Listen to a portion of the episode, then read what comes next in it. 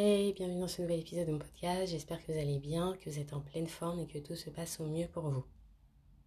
Aujourd'hui, c'est le dernier épisode de l'année que j'enregistre et que je diffuse. Ça me fait hyper bizarre. J'ai vraiment l'impression que, comme tous les ans d'ailleurs, que l'année est passée hyper vite.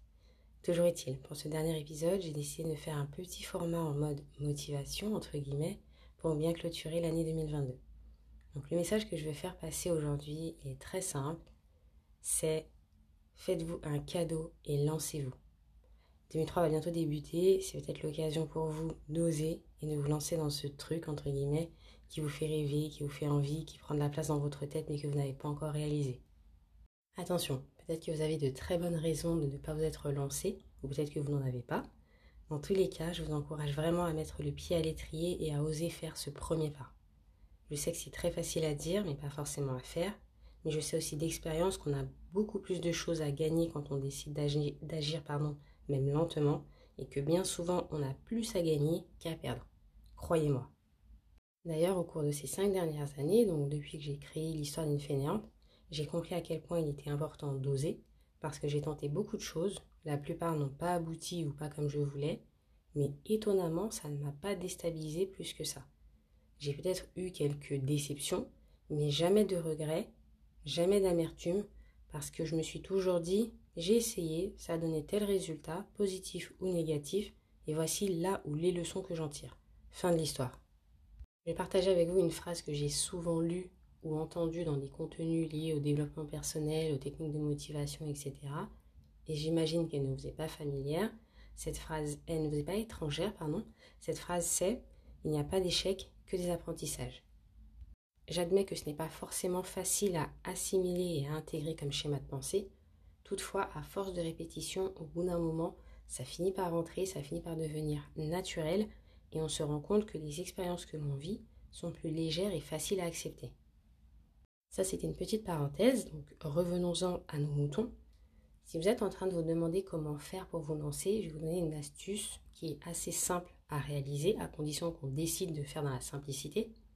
Donc il s'agit de se poser 10 minutes et de se demander par quoi je dois commencer. Si l'idée est claire pour vous, bah, vous n'avez plus qu'à vous lancer. Si c'est un petit peu plus difficile et que vous avez, je ne sais pas, une liste de 10 actions que vous devez effectuer, bah, sélectionnez-en une, éventuellement celle qui vous paraît la plus simple à réaliser, et euh, lancez-vous, tout simplement. Parfois, il faut aller à l'essentiel, il faut aller au plus simple, il ne faut pas se prendre la tête plus que ça. Je suis souvent euh, en train de dire qu'il faut avoir un plan d'action, que c'est très bien, et personnellement, je ne jure que par ça. Cependant, il arrive que des fois, on ait juste besoin de se jeter dans le vide et d'aviser par la suite. Je ne dis pas qu'il faut tout le temps être à l'arrache et euh, faire les choses en, en mode de brouillon, mais vraiment, par moment, quand on est bloqué, qu'il y a quelque chose qui nous prend la tête depuis un certain temps, etc., et qu'on passe plus de temps à réfléchir qu'à agir, il faut simplement se lancer en fait. Donc, n'hésitez pas et lancez-vous. Ouais, je sais, dit comme ça, ça paraît euh, facile, mais croyez-moi, dans certains cas, c'est très facile, c'est juste qu'on se met des barrières et qu'on s'empêche un petit peu d'avancer parce qu'on a peur, parce qu'on pense que ce ne sera pas su, que ce qu'on s'apprête à faire ne sera pas fait correctement, etc. Alors que bien souvent, on a juste à à essayer, à faire quelque chose qui peut paraître brouillon, et qu'ensuite on va pouvoir travailler au fur et à mesure, on va apprendre, on va chercher les informations dont on a besoin, potentiellement on va embaucher quelqu'un pour faire le travail à notre place, mais au moins en ayant commencé en mode brouillon, on aura fait quelque chose. Du coup, ça m'amène à vous parler d'un autre point qui est le fait de se poser beaucoup de questions. Donc c'est très bien de réfléchir et de s'interroger sur le bien fondé de sa démarche, en revanche, ce que je peux vous inviter à faire, c'est de vous poser les bonnes questions. C'est-à-dire des questions qui vont vous permettre de trouver des solutions à vos problématiques plutôt que de vous faire tourner en rond et de vous bloquer encore plus. Pour vous donner un petit exemple, je vais partager avec vous quelques questions que j'avais pour habitude de me poser et la façon dont je les ai transformées pour me permettre d'avancer.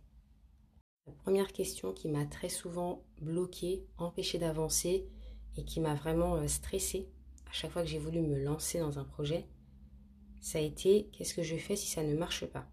J'ai compris que ça ne m'aidait pas à avancer, donc j'ai tourné la question différemment et elle est devenue quelle sera la conséquence ou quelles seront les conséquences si le projet, l'activité ou le truc, entre guillemets, n'aboutit pas comme je le veux? Ou alors, j'ai encore, euh, passé le cap euh, au-dessus il n'y a pas longtemps en, en me disant, est-ce que je vais en mourir si ça ne fonctionne pas? Bien souvent, la réponse à cette question est non, je ne vais pas en mourir.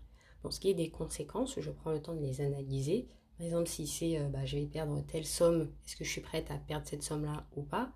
Si c'est je vais euh, louper quelques heures de sommeil, est-ce que ça m'embête d'avoir un déficit euh, en heures de sommeil durant quelques temps, etc. Et ensuite, je prends une décision. C'est très simple. La deuxième question que je me posais et que j'ai réussi à transformer, c'est où est-ce que je vais prendre tout ça d'argent pour financer le projet? J'ai arrêté de réfléchir de cette manière et j'ai euh, transformé ma question pour qu'elle devienne quelles sont les actions que je peux mettre en place pour réussir à réunir la somme dont j'ai besoin? Et là, souvent, ça permet de cogiter différemment et un peu mieux. Ensuite, la troisième et dernière question, c'est est-ce que je vais avoir le temps de tout gérer? Qui est devenu?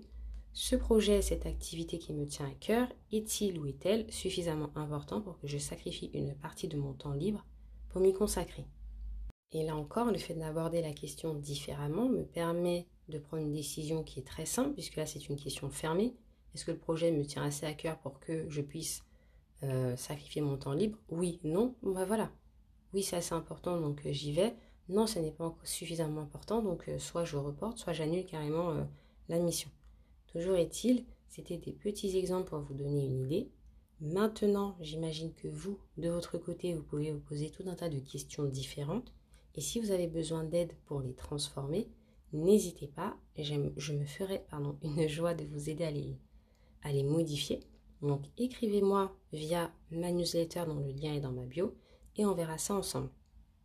Et le dernier point dont j'aimerais vous parler aujourd'hui concerne la peur que l'on peut ressentir à l'idée de se lancer. Je vais vous répéter une phrase que nous disait souvent ma prof de management lorsque j'étais en BTS, qui est la peur n'évite pas le danger. Donc même si vous êtes là à paniquer et à stresser, sachez que ça ne vous avancera pas plus que ça, en fait, J'imagine que vous en doutez, mais c'est toujours bien de l'entendre de nouveau. Et à côté de ça, j'ai également envie de vous dire qu'on ne sait pas combien de temps on va passer sur cette terre, donc il faut en profiter au maximum tant qu'on en a la possibilité pour faire ce qui nous fait vibrer, ce qui nous fait rêver. Donc même si on a peur, parfois, il faut savoir se dire, est-ce que mon... Est-ce que ma peur est plus importante que mes rêves? Pareil, ça c'est une phrase qu'on entend, euh, qu'on voit souvent dans le domaine du développement personnel. Et ça permet de se dire, ok, les choses en perspective, j'ai peur certes, mais est-ce que mon projet est plus important que ma peur?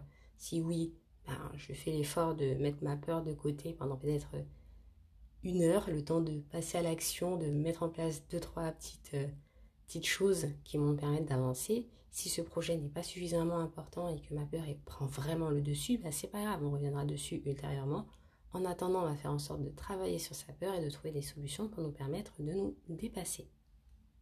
Vous l'aurez compris, c'est un format aujourd'hui qui est très général. Je ne suis volontairement pas rentrée dans le détail parce que mon objectif premier, c'était surtout de faire passer un message qui est d'oser se lancer.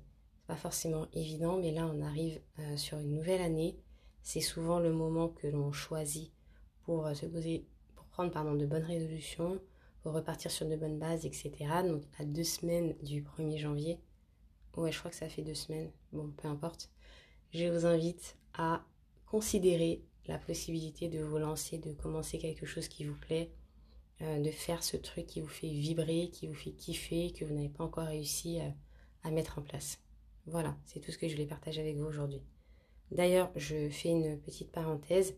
Si vous n'avez pas encore pris le temps de préparer votre année, je vous invite vraiment à le faire. C'est très intéressant, c'est très important si on veut euh, poser les bonnes fondations pour commencer une année de manière sereine et saine, à mon sens. Donc, euh, préparez votre année, tout simplement. Non, je déconne.